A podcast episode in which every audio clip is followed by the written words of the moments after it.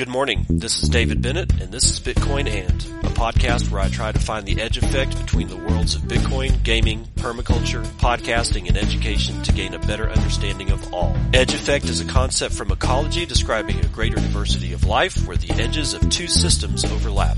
While species from either system can be found at the edge, it is important to note there are species in the overlap that exist in neither system, and that is what I seek to uncover.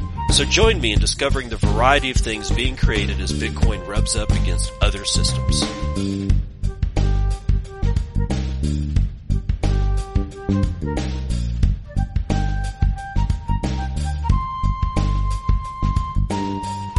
It is 9:32 a.m. Pacific Daylight Time. It is the 30th day of August 2023 and the first day of school for my kids who were none too happy about it. I took a picture of my daughter standing in front of her uh, school sign and wow, you want to talk about a depressing looking expression on her face. Holy smokes, man. I yeah, I used to be excited about going back to school. You know, it took about a full two days before I realized, oh God, it's school. And, you know, well, at least she's, at least my daughter is basically has realized that, you know, immediately. Anyway, this is what episode 784 of Bitcoin, and we've got a few things to cover on the grayscale SEC thing now that the fallout is cleared.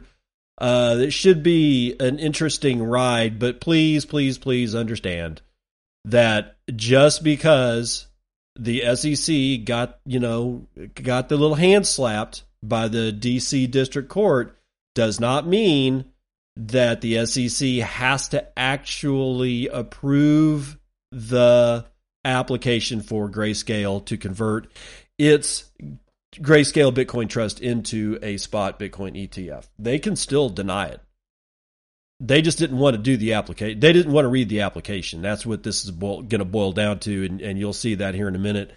Uh, Elon Musk apparently is going to be able to transmit money on X.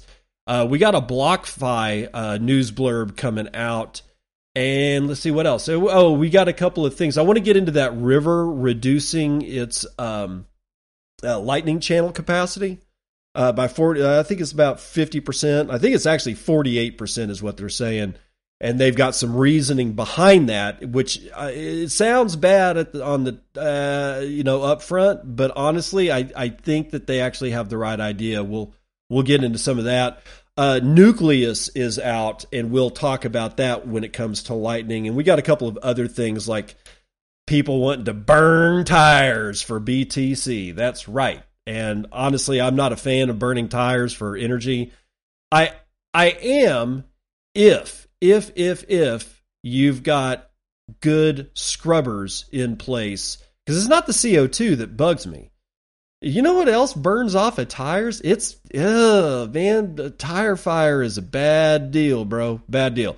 We'll get into all of that, but first, first and foremost, we've got to talk about the Circle P, right? We we we got to do it. Circle P vendor today and for all of this week is in fact Rev. Hodl, who has in fact told me that it is Reverend Hodl. However, there is already a Reverend Hodl on Nostr, so he's going with Rev. Hodl. Announcing Rev. Hodl's applied permaculture class and fireside Bitcoin meetup. If you want to learn what permaculture is about. And we're not talking about getting a permaculture design certificate. That is not what this is. This is to answer questions for people who are like, what is permaculture? Why do these people keep talking about it? Are they absolutely psychotic or is there something to this? Well, you can go find that out over at rev.hodl's place. Uh, he is going to be having a three hour class and a whole bunch of other stuff too uh, it, the class itself and the tour of this uh, little homestead that has permaculture elements involved into it start is on Sunday, September the 17th. Tickets are 250,000 satoshis. There are a total of 21 tickets available. You will have to direct message rev.hodl for that. He's also going to be hosting a fireside Bitcoin meetup the day before at 7 p.m. Saturday, September the 16th, and that one's open to all, but you got to, you know, bring your own beer. Uh, I don't know if his house uh, that he is renting out, if you want to stay in a house, you know, with like actual beds and stuff, I don't know if that's available. I do know that his yurt is already booked up. Uh, it has two queen beds, but you know, and and will sleep two, but or a queen bed and sleeps two, but it's already booked. He's got a house. I don't know if it's booked. Make sure you ask him about it. It's got four beds and will sleep six people. And then there's limited space for uh, recreational vehicles if you want to camp in an RV. And then there's other camping available at all, but you're going to have to DM him for all of that stuff. So Saturday, September the 16th is the meetup. Sunday, September the 17th, you'll have a permaculture lecture. You'll have a lunch. You'll have a permaculture in action tour so you can see what these elements of permaculture are in the wild and how they work. And then at 3 p.m., it's a wrap up, and then you'll do networking. So I highly recommend that you check out Rev. Hodl's thing that he's got going on around the location of Baroda, Michigan. That's in Baroda, Michigan, September the 17th, and then the day before for the meetup. So there you go, Rev Hope you do good. Nostr, A Million Tiny Worlds, Part 1 Productivity Apps. I'm not going to read this whole thing, and it's not news. What this is, is Tony over there on Nostr, and hopefully, if I can remember, actually, let me see if I can't do that right now. It's not going to do that for me. I'm just going to go ahead and just say it's Tony on Nostr, and uh, later on, I'll see if I can get his npub into the show notes he's got this uh, thing that he published on habla.news, which is sort of like a breakdown. I'll read you the intro. Uh, but I, I'm really excited about this being a, so that other people can give when, when you're talking about Nostr and somebody's like, oh, I don't think it's going to work, or I don't want to get into a new whatever. You can give them this because it's kind of short, it's m- mostly bullet pointed as to different things about Nostr, and I'll just read the intro here because it'll explain a lot more.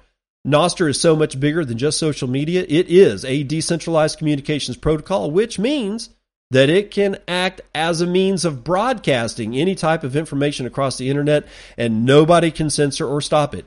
It is natural that social media was the first use case that came about. We see so many examples of people being stopped from sharing their views, observations, and concerns, but Twitter and Facebook replacement is just the tip of the iceberg. A Million Tiny Worlds will cover the non social media side of Nostr, which, frankly saying, many of us find much more exciting. I agree. Today, we will focus on the apps, which could be general, generally categorized as productivity solutions. We're going to cover Highlighter, Listr, Pinstr, Nostr, and Favvy. And then the rest of the article basically goes through breaking down what highlighter is. And highlighter is yet another Pablo, you know, offering because Pablo never sleeps. Excuse me. He'll go over Listr, Pinstr, Nostr, and Favvy and, and basically break them all down. And none of these things have that much to do with the social media model that was the first model to basically come to light with the Nostr protocol. He's Tony's right. Nostr is so much more than we can possibly imagine. It is very I am just as, as excited about Nostr as I was and still am about the potential of Bitcoin. When people go, "Oh, Bitcoin's just a new money." It's way more than just new money is way more than that, and Nostr is way more than a social media application. Okay, it's th- this protocol is one of the most important protocols since Tor, since Bitcoin, since Lightning, all of these things. We cannot really wrap our little minds around what's going on here. So, with that said, we are going to get into the news and we're going to start with something that kind of gives me the willies. Savannah Fortis from Cointelegraph, Google Cloud to digitize El Salvador's governance, healthcare, And education.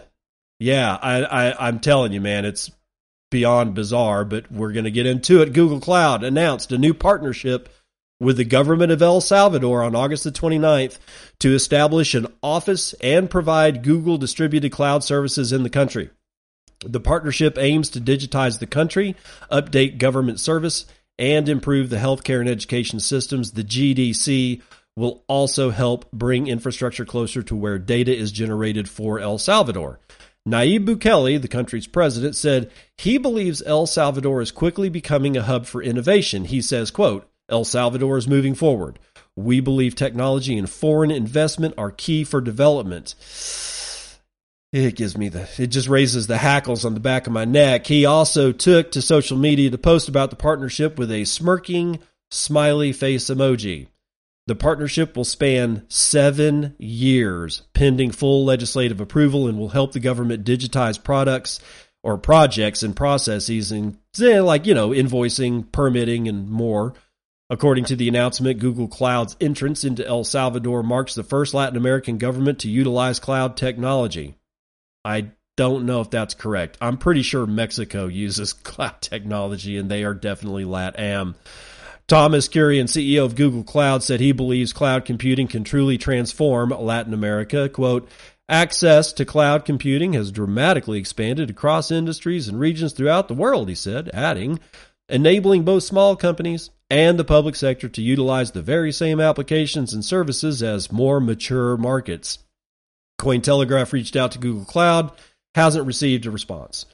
The additional GDC infrastructure will also help support El Salvador's active stance on Bitcoin. Adoption and integration into society, it allows for Bitcoin full nodes with ordinal protocol support. Additionally, on August the 8th, El Salvador granted the cryptocurrency exchange Binance a license to offer crypto services to users in the country.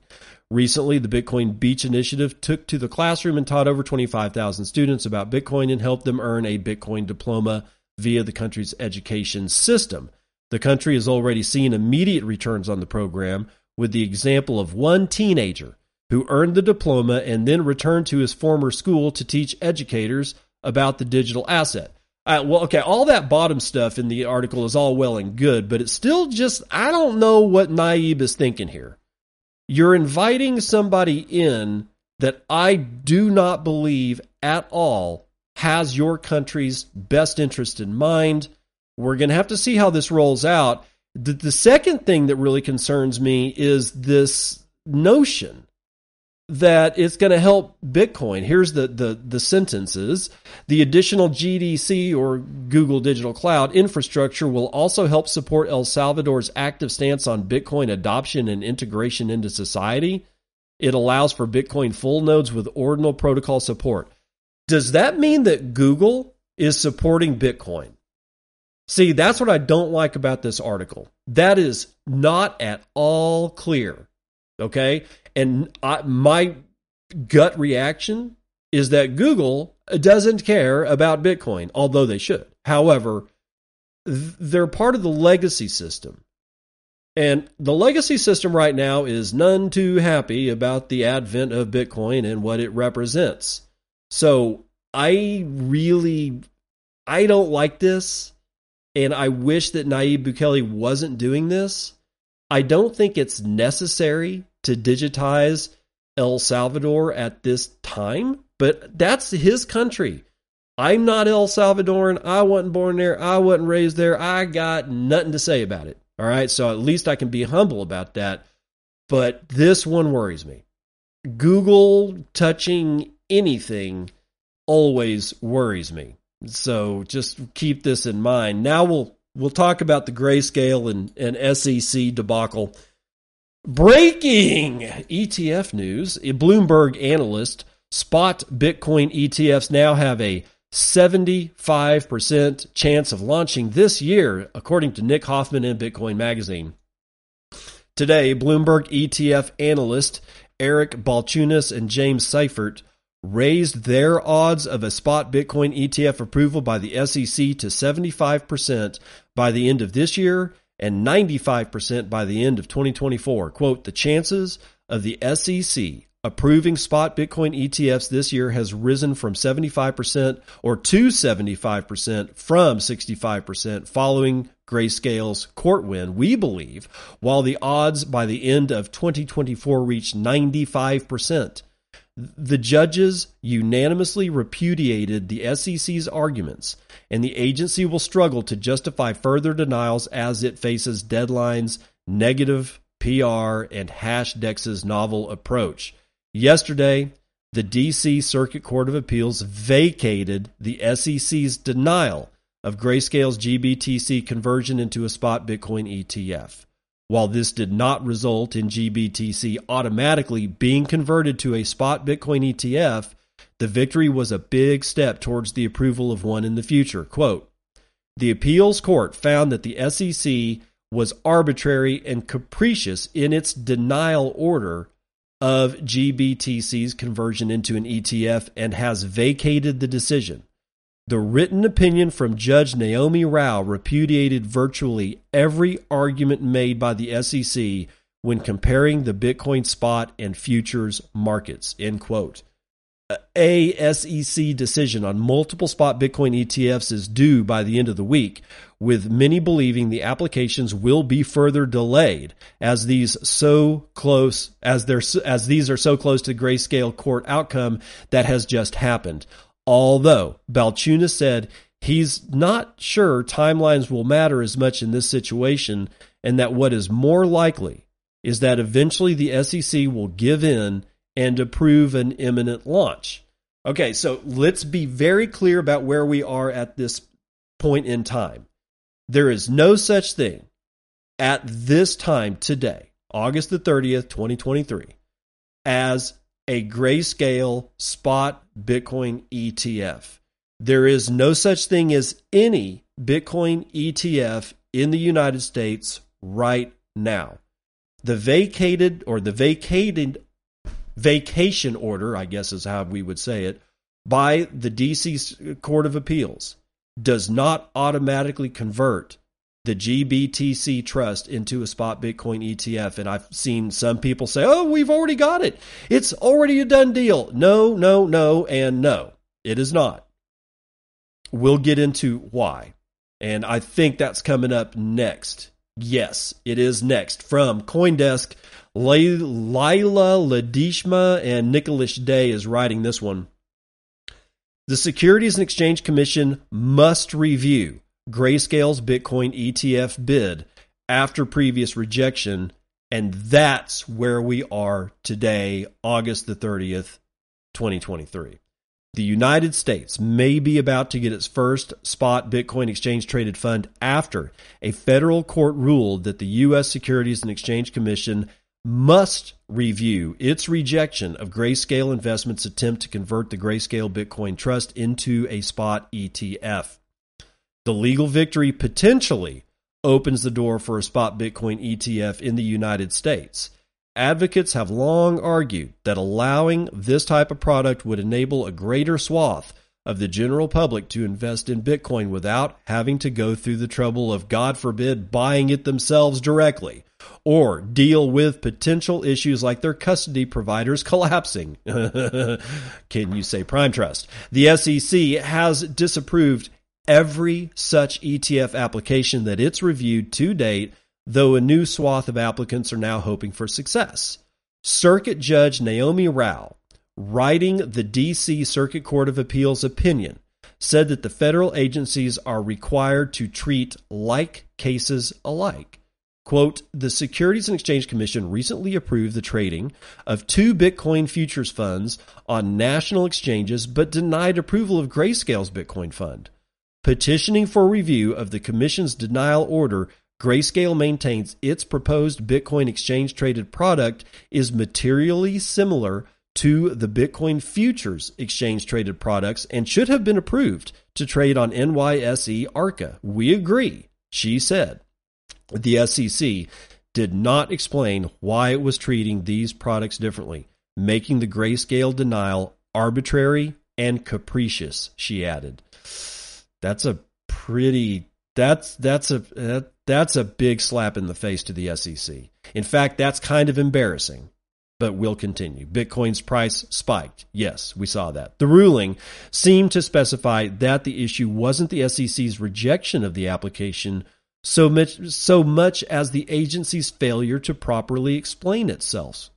Quote, Grayscale has demonstrated its proposed Bitcoin ETP is materially similar across relevant regulatory factors to the approved Bitcoin futures ETPs, the ruling said. Quote, First, the underlying assets, Bitcoin and Bitcoin futures, are closely correlated. And second, the surveillance sharing agreements with the CME are identical and should have the same likelihood of detecting fraudulent or manipulative conduct in the market for Bitcoin and Bitcoin futures. End quote. Grayscale shared enough arguments that its proposed ETF was similar to the recently approved uh, Teucrium and Valkyrie Bitcoin futures products, which warrants the same regulatory treatment, the order said. The order did not direct the SEC to immediately approve Grayscale's bid to convert its ETF application, but rather to review the application again. Quote, the commission failed to adequately explain why it approved the listing of two Bitcoin futures ETPs, but not Grayscale's proposed Bitcoin ETP. In the absence of a coherent explanation, this unlike regulatory treatment of like products is unlawful. We therefore grant Grayscale's petition for review and vacate the Commission's order, the ruling said. A Grayscale spokeswoman called the move a monumental step forward for American investors, adding that the legal team was reviewing the opinion and would be pursuing next steps with the SEC. In a social media post, Grayscale CEO Michael Sonnenshein echoed the statement. Uh, and then, and then, it seems to be the case that the grayscale product has narrowed its nav gap. What am I talking about? All right. We'll read I'm going to read this one piece for the last part of this article. Otherwise, you're just going to get the history of the grayscale ETF and there's or, or GBTC, and there's just no reason to do it. So here's what's going on with the NAV. The the native asset value in the GBTC trust has been trading at a steep discount to the actual price. And that's been causing problems for well over a year, if not well over two years.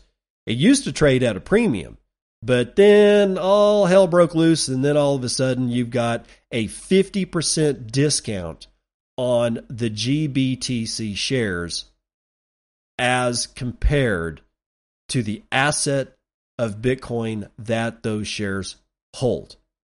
All right, let me just read this part. The grayscale product has traded at a discount to the underlying asset since February of 2021. The discount deepened to a record 50% in December after the SEC reiterated its re- reasons for denying Grayscale's application to convert the trust into an ETF. However, following large names filing for the uh, Bitcoin spot ETFs, GBTC saw its discount narrow to levels of around 25%, which was the smallest discount since early of 2022. Market analysts have long said that the conversion from a closed end fund to an ETF will likely eliminate the discount of GBTC entirely due to the nature of ETFs, which generally trade close to their fair value. And in fact, I've seen another number that the discount of GBTC to NAV, native asset value, has actually gone to 18%. And I haven't seen that number in a very long time. So it's this entire thing, even though they didn't get a spot Bitcoin ETF directly out of it, it definitely helped Grayscale's Bitcoin trust. And it's probably breathing a sigh of relief to the people that have been buying shares or holding shares all this time and like literally can't get rid of them because they're like, I don't want to take a 50% haircut. So it, in either event, it's been good for Grayscale, even if they haven't gotten their spot Bitcoin ETF approved right now. So that's sort of what, that's where we're at with this whole DC Court of Appeals opinion and the whole vacating of the SEC's problematic refusals, refusals and rejections. And honestly, being told by a court of appeals that you're going to have to read it again is honestly very embarrassing for the SEC. And I'm not sure Gary Gensler is going to survive this, honestly. I really don't. I I I I think that at one point or another we're going to see him be traded for somebody else and him get benched and maybe he'll go back to teaching economics classes at Harvard or Brown or whatever Ivy League school that uh, has a speaker spot lined up for him, which I'm sure will net him hundreds of thousands of dollars. And you know where those dollars come from, right? Yes, student loans. Exactly. Now let's move on to X, or rather Twitter. They've obtained a license to store, transfer, and trade Bitcoin and crypto. Nick Hoffman is writing it for Bitcoin Magazine. Rhode Island has officially approved a license requested by Twitter Payments LLC, X's payment branch, to be able to store, transfer, and exchange Bitcoin and other digital assets on behalf of its users. The currency transmitter license is required for companies who want to perform these activities related to Bitcoin and crypto on behalf of its users. This license also includes related service providers such as wallets, payment processors, and exchanges. Elon Musk has previously stated that he wants to turn X into the Everything app, sharing that the platform will add comprehensive communications and the ability to conduct your entire financial world. Don't do it. Do not use X as your bank. Do not use X as PayPal. Just don't do it. You don't want this.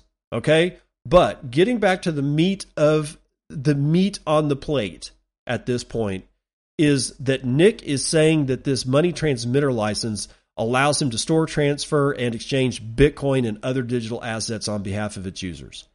This honestly just looks like a money transmitter license to me. It doesn't seem to actually say, well, this is a transmission of digital crypto assets. I don't see that. I see this as US dollars, SWIFT, the being able to have bank, you know, like wire between bank accounts, being able, you know, that's what this looks like to me.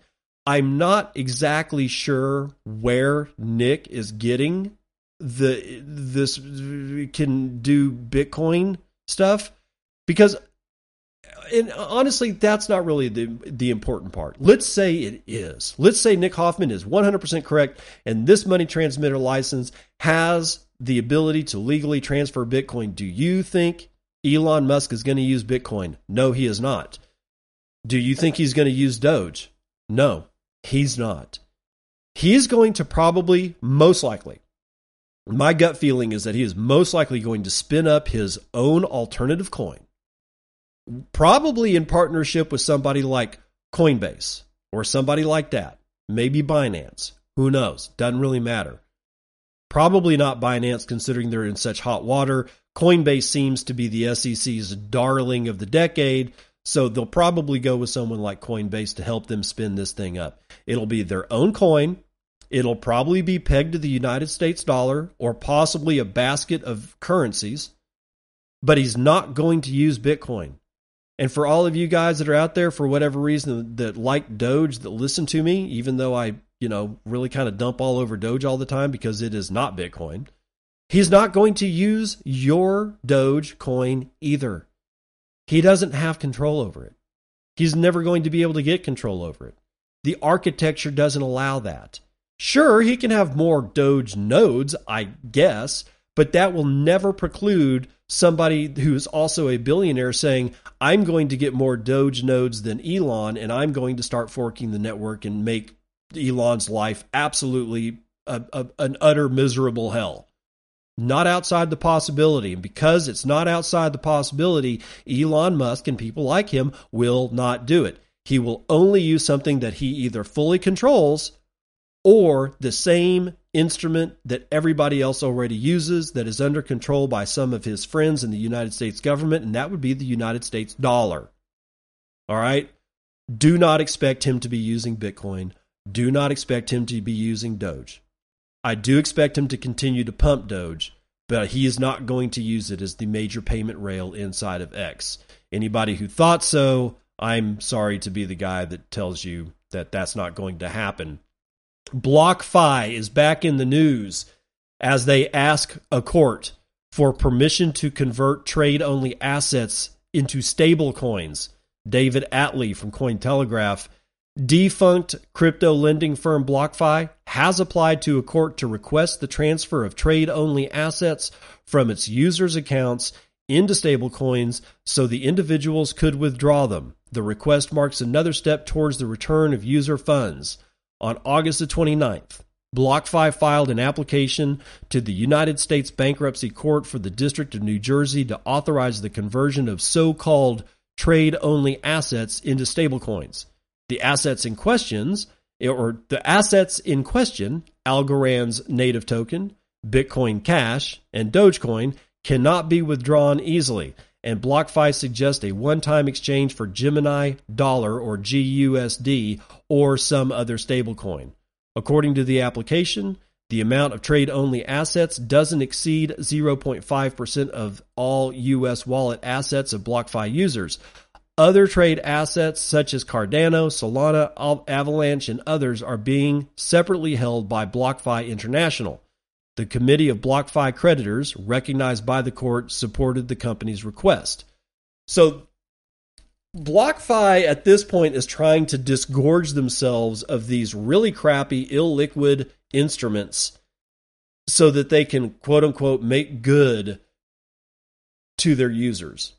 And I honestly, I, I'm I'm surprised that BlockFi at this point is even still in the news because they've been they've destroyed people's lives and they've destroyed a lot of them. And they have been doing that for so long and they went into bankruptcy so long ago. It just it's disturbing to see this still hanging out in the wind to twist. Because i it's almost as if the you keep these people keep promising something that they're probably never going to be able to deliver and even if they disgorge everything that they own, they're not going to be able to make eh, they're not going to be able to make anybody whole. And it's sad. So the takeaway lesson from this one is never ever ever ever ever get into bed with somebody whose main product and service is something that is offering you yield. If you haven't learned that yet, and there's so many people that haven't, and it scares me. We've been through this for three years now, starting with DeFi and Sushi Swap and all that business. It's dangerous. It is a risk.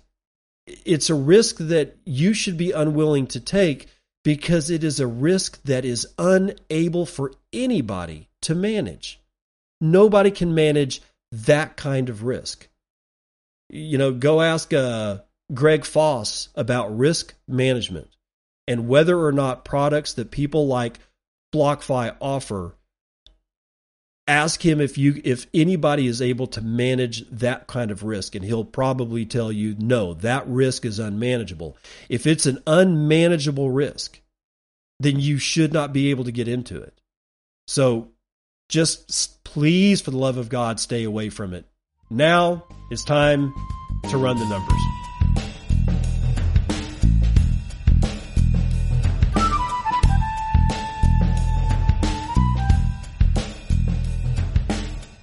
CNBC Futures and Commodities. First up, uh, thoughts and prayers to the people in Florida. Apparently, uh, they the the uh, hurricane that's slamming into them is actually catastrophic. It didn't really weaken, um, so yeah, it's it seems to be pretty bad in Florida. If anybody is from Florida listening to this show, uh, heart goes out to you, and I hope you are able to stay safe and keep your property but yeah, it looks like it's pretty bad. So say prayers and send positive energy if you can. Oil, West Texas Intermediate is up a third of a point to $81.43. Brent North Sea up 0.15 to 85.62. Natural gas swinging for the fences 3.31 to the upside to $2.75 per thousand. Gasoline is up three quarters of a point to $2.81.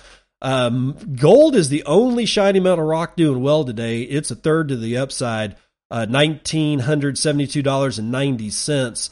Silver is down a fifth of a point. Platinum is down a quarter of a point. Copper is down a quarter, and palladium is down over 2%. Uh, agricultural futures are pretty much mixed. I got lumber down 0.29%. Biggest loser is going to be sugar, 0.75% to the downside. Biggest winner today is coffee, 1.37 to the upside. I got live cattle down a third. Lean hogs are up two and a quarter though. Wow. Uh, feeder cattle are down almost a half. The Dow is up a quarter. S&P is up almost a half. Nasdaq is up just over a half and the S&P mini is up a half. So there you go. Got real money chilling out at $27,103.68. Uh, 0.8 BTC being sent as an average transaction value, and the median transaction value has fallen from yesterday to $10.03. Block times are relatively normal, a little high, 10 minutes, 17 seconds. Got 0.14 BTC taken in fees on a per block basis and damn near 20 BTC taken overall in the last 24 hours in fees and with a whopping 10.81% in hash rate. Wow, we're up to 411 exahashes per second. Doge is following Bitcoin like every all, all the rest of the altcoins do. 6.5 United States pennies. Looks like Bitcoin has a $528.1 billion market cap that is 4.09% of gold's market cap. And if you so choose, you can purchase 14.1 ounces of shiny metal rocks with your one Bitcoin, of which there are 19,471,524.32 of, and 4,646.06 of those are in the Lightning Network, valued at $126 million, being run over 16,181 Lightning nodes that we know about, sporting 67,952 payment channels that we can see, and 74.1% of everything's being run over Tor. The mempools around the world are loaded to bear.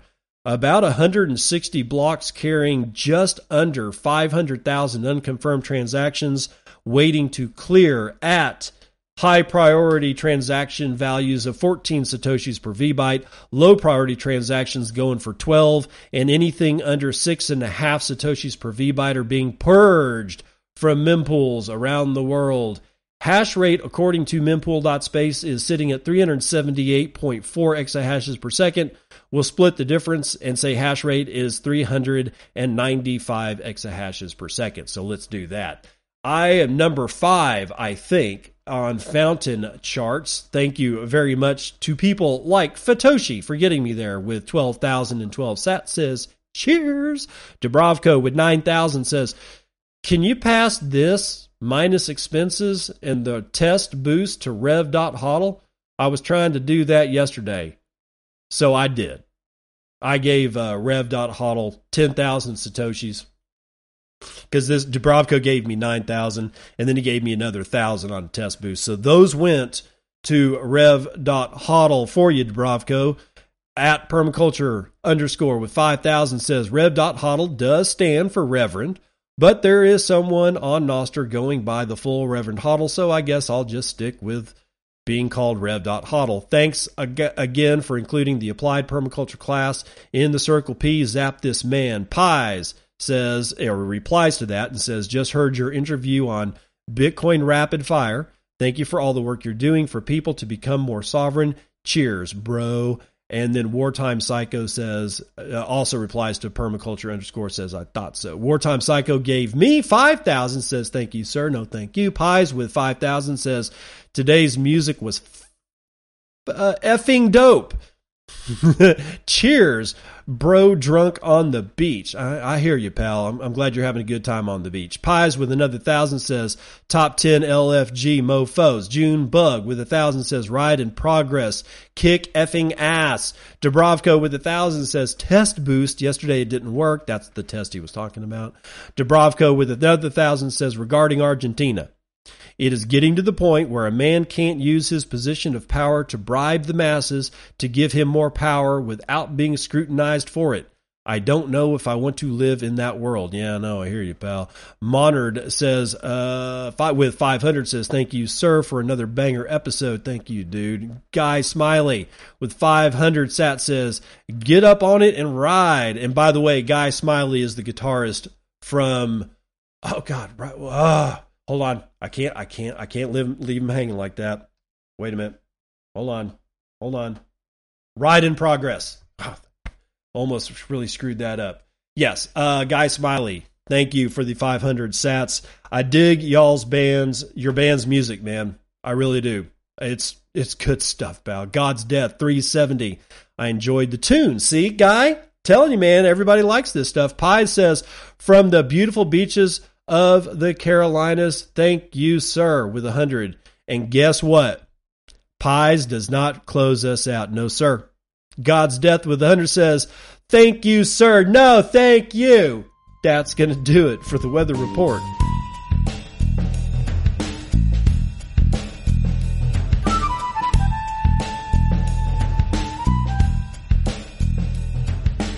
Welcome to part two of the news that you can use. And speaking of tunes, which we were just doing there in the weather report, um, I got a tune for you. Yes, I do. Who's it by? Solution Revolution. What's the name of the song? Solution Revolution.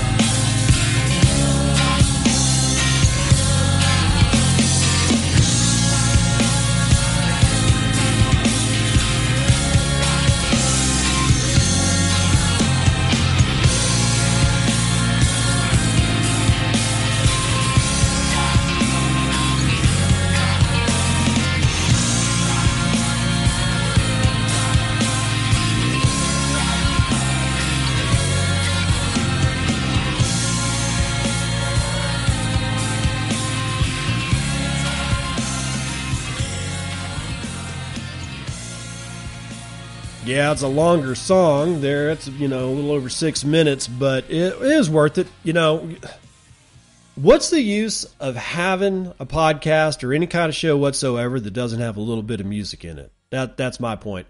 Go over to Wavlake, give Solution Revolution a few Satoshis, let them know that you appreciate their music. If you did like their music, I know that there's going to be people who go, oh, you know, I really just don't like this style of music. Can you put in more country?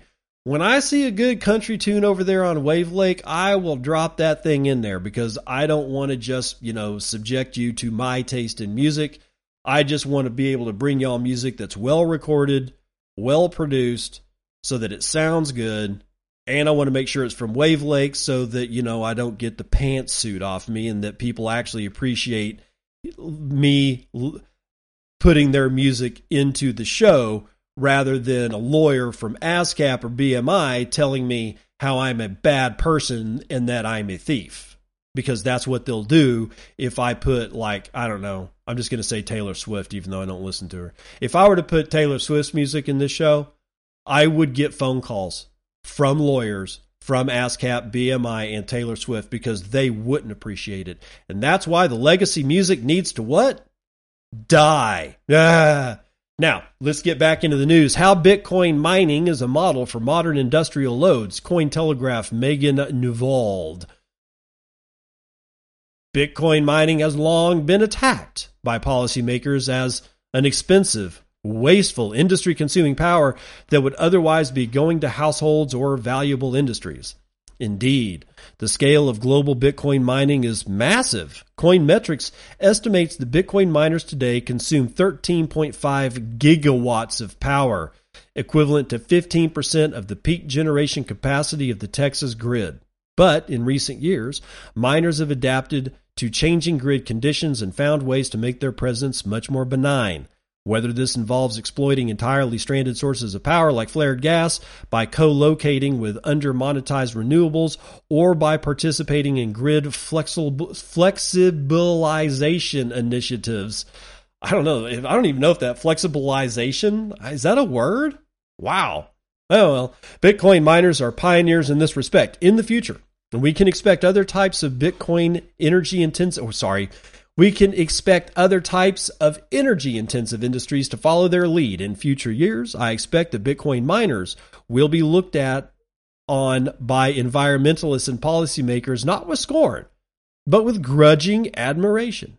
In time, it will be undeniable that miners helped develop a new type of industrial smart load that is more able to accommodate renewables, bring load to the generation source, and turn down when necessary.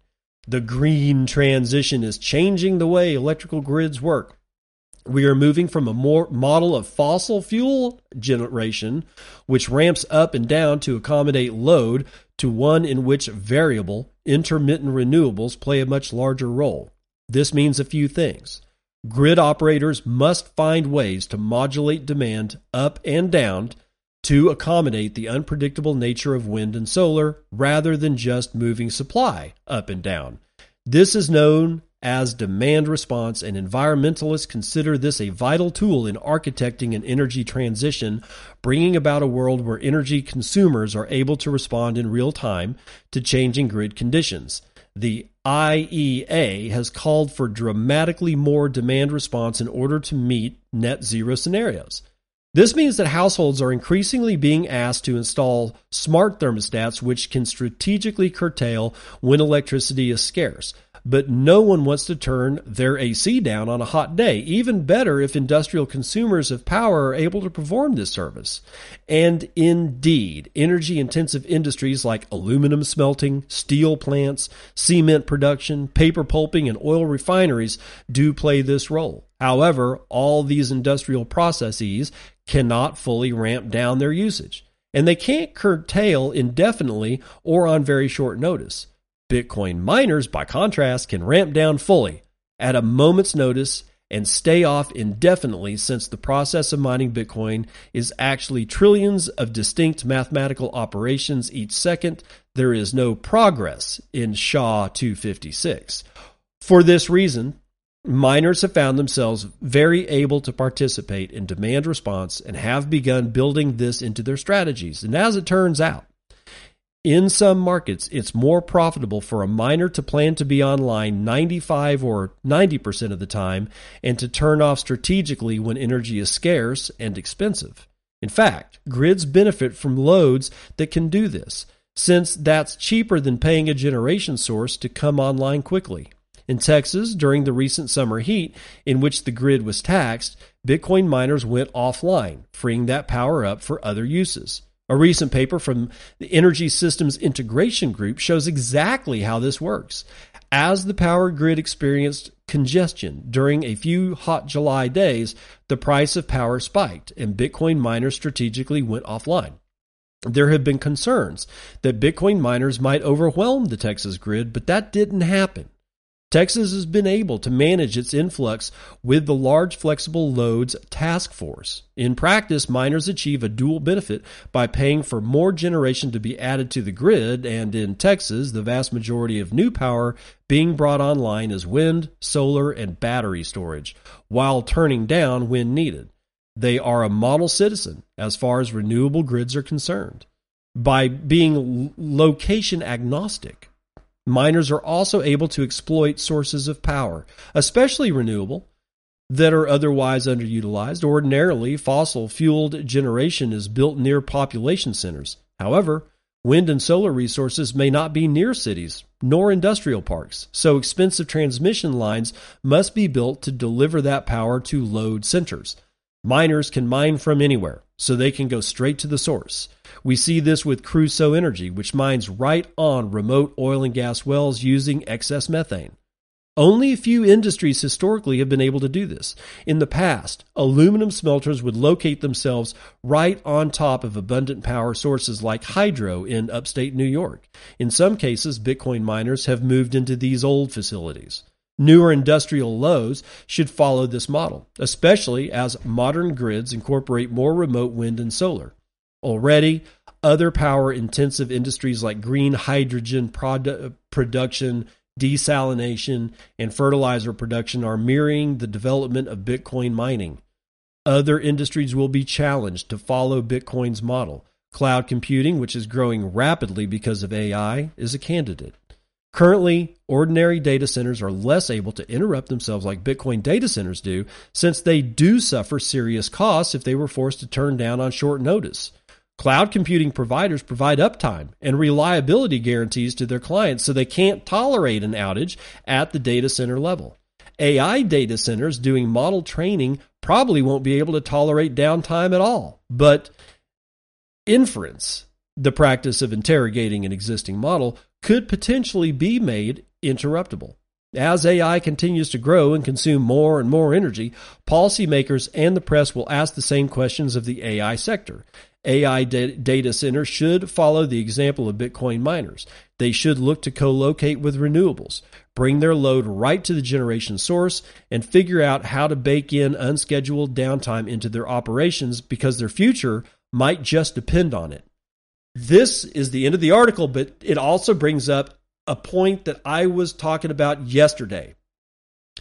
I think that what's going to happen is that Bitcoin mining companies are going to start getting into AI heavily. Now, in five years from now, will that have been a terrible bet to make? I don't know. I don't think so, but I don't know for sure. But let's just think of it in the short term, right? We're in the middle of the fad. Everybody's excited about all this, you know, generation stuff or AI stuff and, you know, generative models and uh, whatever. Okay, we're excited. That cannot be denied. And when humanity gets excited about something, it takes quite a while for the, for us to burn out on it. Okay, so let's just keep it simple and we'll keep it local time wise here. It's going to be good for Bitcoin miners. Why? Because they already have a standing revenue source. They already know how to get power and disperse that power amongst several types of computers, right? They also already have maintenance crews that know how to clean or basically pull, you know, like a miner, open it up, clean it up, replace power supplies, do general maintenance works uh, work on several different types of ASIC miners and then put them back in the rack and plug them back in. They already have all the infrastructure. They already have all what, what the experience. They know how to do this. They know how to make things mobile. They know how to take a container, a shipping container, and load it up with machines and locate it somewhere the only problem with the AI situation is it can't be as mobile as Bitcoin. Why? Because the output is a lot of data, which means that you have to have data transmission infrastructure for that to really be well utilized. However, Bitcoin doesn't. So what happens if there's if the Bitcoin miners start making, you know, a good amount of coin, on being able to host AI machines, they can start cannibalizing their Bitcoin mining rack space, take those Bitcoin miners and put them into more and ever mobile units and take them out into West Texas and put them on top of abandoned gas mines and harvest that. Why? Because constructing a block and transmitting that block to the Bitcoin network does not take that much data transmission. In fact, you could use what? The Blockstream Bitcoin satellite stuff to do that with. You could do that. It is already being done. I think that what we're going to find in the next five years is that if for whatever reason you don't want to buy Bitcoin itself, but you want to put your fiat money into stocks, I'd be looking at Bitcoin mining really heavily. I would be looking at those Bitcoin miners that are already putting AI stuff into place, or those Bitcoin miners that are releasing statements that they are looking at the situation in a very credible manner, that they are really thinking about doing this. Because I don't think that it's going to be the Googles of the world, the Microsofts of the world that are going to have the majority of AI backed power or the the the well the computation load that it takes to back AI. Let's say it that way. I think it's going to be the Bitcoin miners around the world because they're already so good at deploying this type of thing. I that's what I expect to have happen. So if, if I'm wrong, make sure that you tell me about it in 5 years from now. Okay, here we go. Semisol on Nostr. Uh, Atlas, this is an announcement. So anybody who's using the uh, the Aster or the uh, Atlas uh, and Eden relays, listen up. Atlas.nostr.land and Eden.nostr.land have been combined, and now they have a subscription model. So please tell him, Semisol, S E M I S O L. He's got a little purple cat for his icon. Just please tell him if the cost is too high or too low. Existing users get uh, 1.5 months of Eden for free, three months of Atlas, and Eden plus Atlas 3.5 per month. Oh, I'm sorry. I'm sorry. Hold on. Eden is one 1.5 thousand satoshis per month. Atlas is going to be 3,000 satoshis per month. If you have Eden plus at well, you'll have now Eden plus Atlas. He's going to charge 3.5 thousand satoshis per month to use that, which is actually not all that much, honestly. Right, at least right now. It's like a what a buck a month or something like that. In either event, be aware that both of those relays have been collapsed into one relay. And if we don't support the people that are running relays, then we're not supporting the people that are helping to support the infrastructure of the protocol that we now know and love as Nostr, right? The relays are critical pieces of infrastructure and they cost money to run. So I've already signed back up for getting the atlas uh, land i think is the name of the whole thing. But make sure that you get a hold make sure that you get a hold of Semisol. Let him know what you think about the prices. If you think it's too high don't be mean about it. Just say i think it's too high. Is there any way that we can do this at lower? You know, do, so do it that way. Be polite, be be be nice, but be frank with Semisol as to what you think. I personally think that the price is okay. Now, getting over to River and its reduction of lightning capacity. River to reduce its lightning node capacity by a further 48%, quote. On a smaller scale, closing channels is common to maintain capital efficiency. In July, we did a larger operation without advance notice and caused quite a stir. We wanted to get ahead of it this time, River said. Quote, to properly align capital and manage channels to the right peers, we'll be reducing River's Lightning node capacity by 48% from 315 BTC to 151 BTC, the company announced on Twitter. The last time River performed a large channel or a larger set of channel closures, it inadvertently caused what some called the largest downward change in channel capacity that we've yet seen. Quote, feel free to reach out to our team or to Alex if you have questions. It's beyond exciting to think about what the Lightning Network will mean to Bitcoin, the company said on Twitter. Sam Wouters, a research analyst at River, added that the announcement is a sneak peek of the upcoming Lightning research.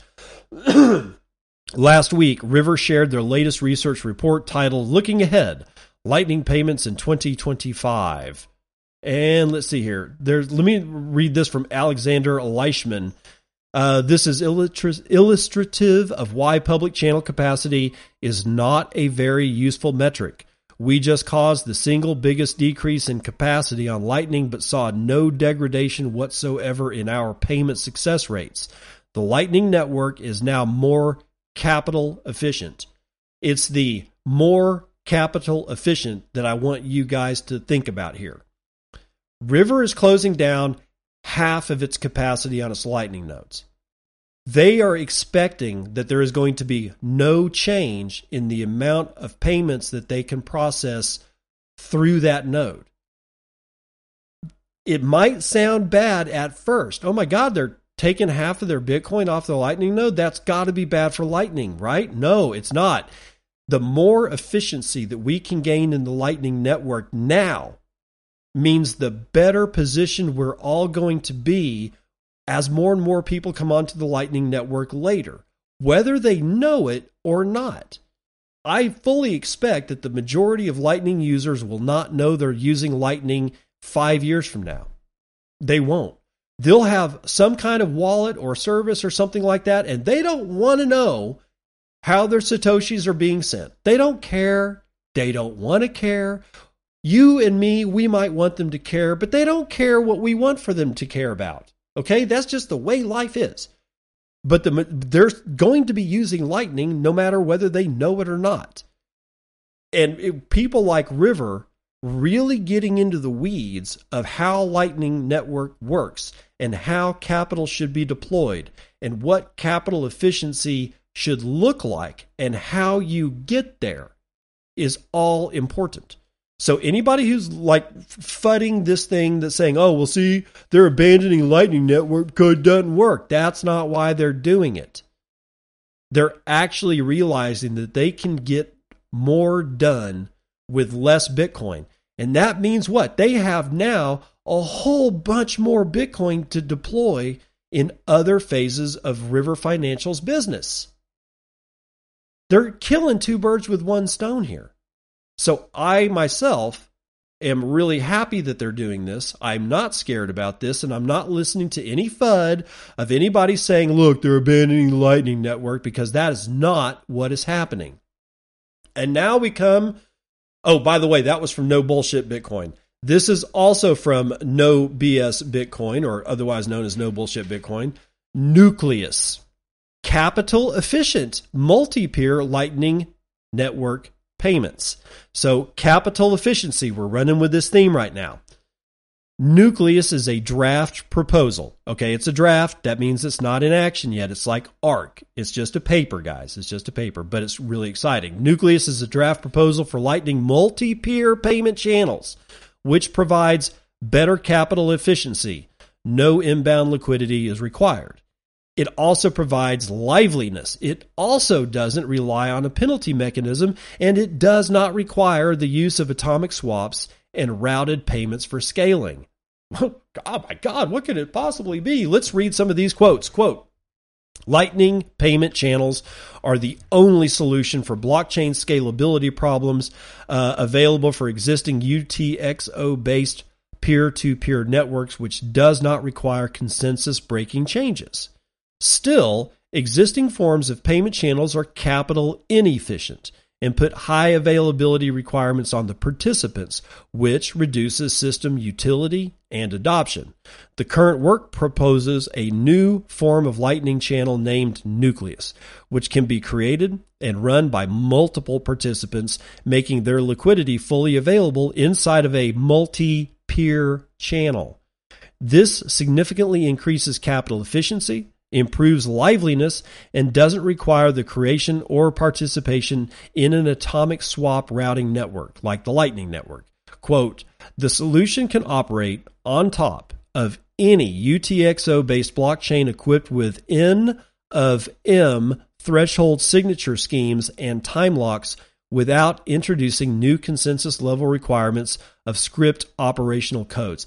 Basically, it means they can just do this this multi-peer lightning like system called nucleus on top of the pre-existing bitcoin blockchain without anything changing about bitcoin at all at the consensus level. It can just stack right on top. It's a layer 2 and multi-peer channels sound very interesting because what does that sound like? There have been several arguments that there's not enough UTXOs to go around to the over 8 billion people on this planet. This is a system that helps to fix that situation. Lightning already helps to fix that situation, but this also helps, right? It's not a direct UTXO, of course, but considering the fact that you can have multiple peers involved in one channel means there's more people involved in that payment network. There, it, it, like for instance, when I open a channel with you, nobody else is involved. If I happen to have channels open with other peers on my Lightning node, which I do, and you send a payment, and I just happen to be a peer of one of those people, I might be able to route your payment through one of my other channels. But multi peer, oh my God, that means you're kind of routing within the same channel. At least that's how I read it. So if I've got a multi peer channel with like, and I don't, there's, there's, I don't know what the limit of how many peers can be involved in the same channel, but let's say there's 50 peers involved in the same channel. It's just one channel. And one of the peers what just happens to be wanting to send a payment to one of the other peers in that same channel, there's not even any routing, or at least not the kind of routing that we're used to. This makes capital more efficient. And capital efficiency, I'm so happy that there are engineers and, and, and like, well, coding engineers, financial engineers, Lightning Network engineers, and Bitcoin engineers that are working on thinking about capital efficiency. What is the most we can get out of any piece of capital being routed over the shortest distance and taking the least amount of time to do? Thank God we're thinking about it now. Thank God we're thinking about it now. All right, coming to the end of the show here. Stronghold request permission to burn tires for crypto mining in Pennsylvania. David Atley Cointelegraph. Stronghold Digital Mining, a Pennsylvanian crypto mining company, is seeking approval to produce up to 15% of its energy using shredded tires at its Panther Creek plant in Nesquehoning. I think I pronounced it right. Local environmental activists are losing their mind. Actually, it just says are preparing to oppose the initiative. But yeah, they're losing their mind. And here's their tweet, in fact. Clean Air Council, uh, Council tweeted this we are calling on state regulators and the Department of Environmental Protection protection with Earthjustice and PennFuture to deny a permitting request from Stronghold Digital Mining to burn tires as fuels for its Bitcoin mining operation. Read the full story here, and we're not going to do that. According to local media, Stronghold filed an application with the Pennsylvania Department of Environmental Protection back in July. However, the information only broke into the public sphere at the end of August. Officially, the company requested the use of so called tire derived fuel, citing the United States Environmental Protection Agency's approval to use the energy source at other industrial facilities in the same state. TDF has been legal in the U.S. since 1991 and combined with other fuels is being used at four plants in Pennsylvania. However, local environment activists highlight the dubious state of the facilities already using TDF and insist that the crypto mining facility should not be granted permission. Russell Zerbo, an advocate with the Clean Air Council, said on the environment focused West Pennsylvania radio show, The Allegheny Front, quote, because Panther Creek uses electricity it produces to generate cryptocurrency rather than selling that electricity to the energy grid, the plant should be completely re-permitted as a solid waste incinerator that would be subject to increased air pollution monitoring requirements. End quote.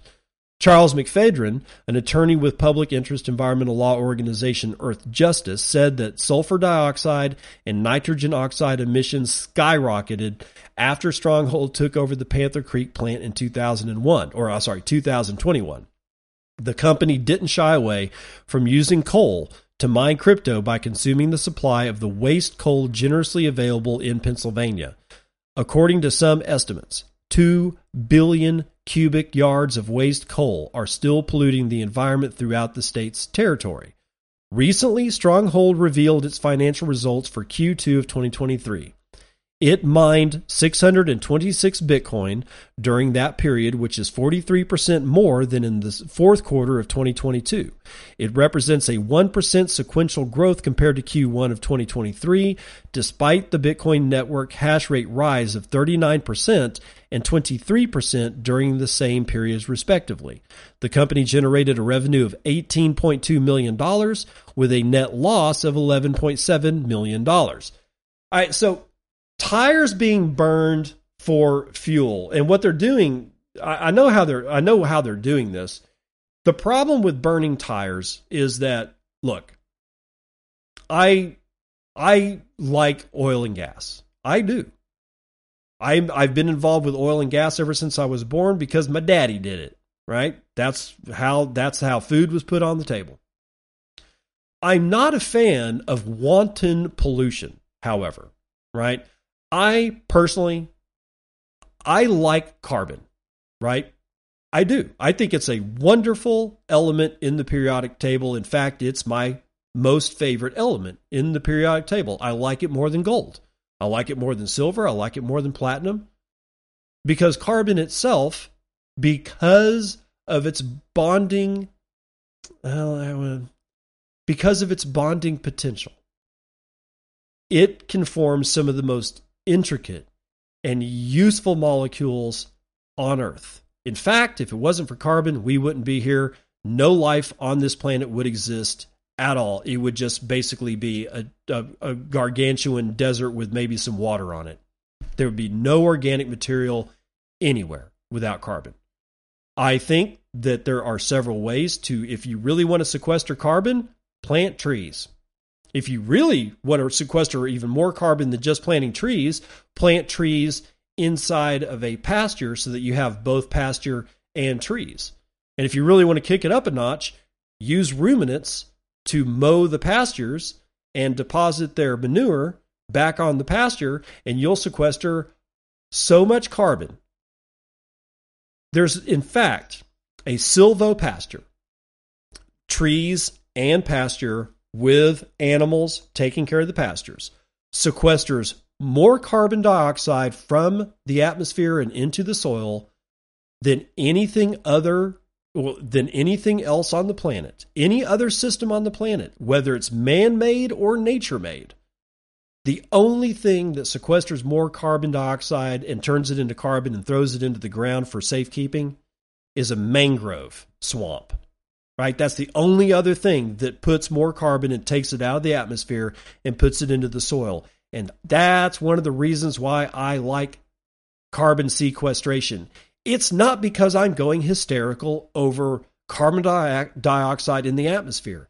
It's because I look at carbon dioxide as a carbon resource.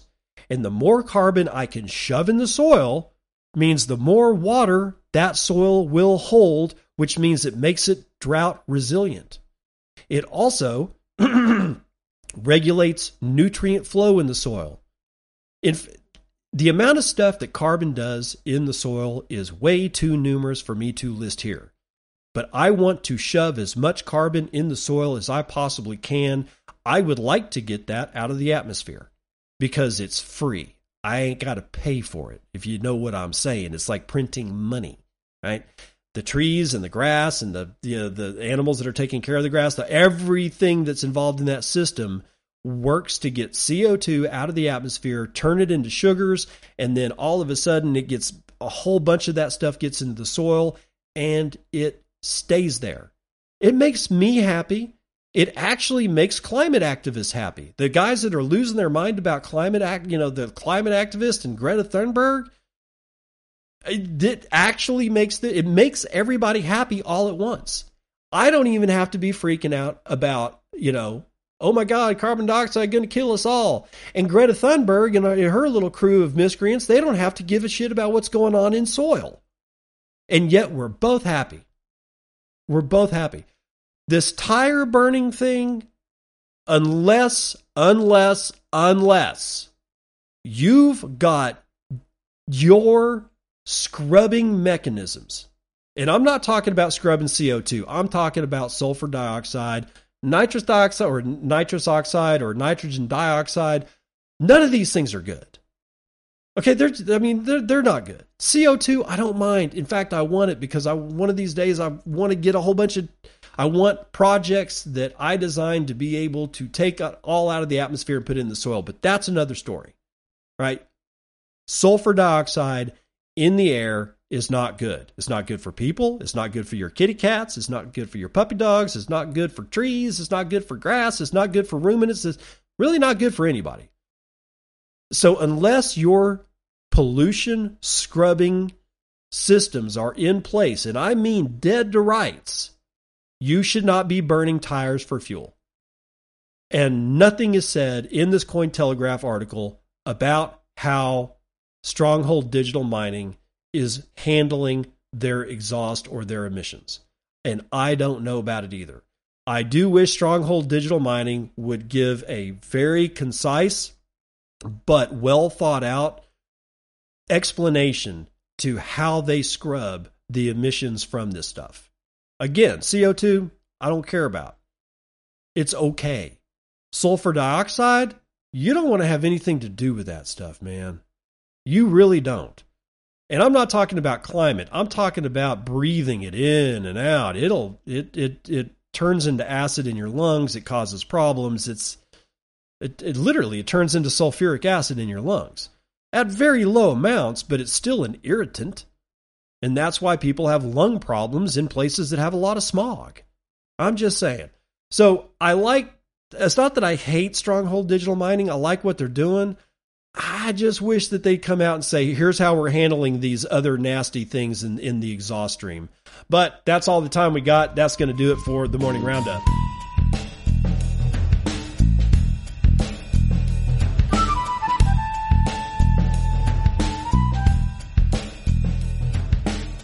Dad says jokes back from their uh, ban from Twitter. I'm still uh, Dad says jokes still has not said a single thing about what happened to the account over there on Twitter, but it is back up like it was yesterday. So here we go. And this is my house. My friend says, "What's up, stairs?" Me. Stairs don't talk.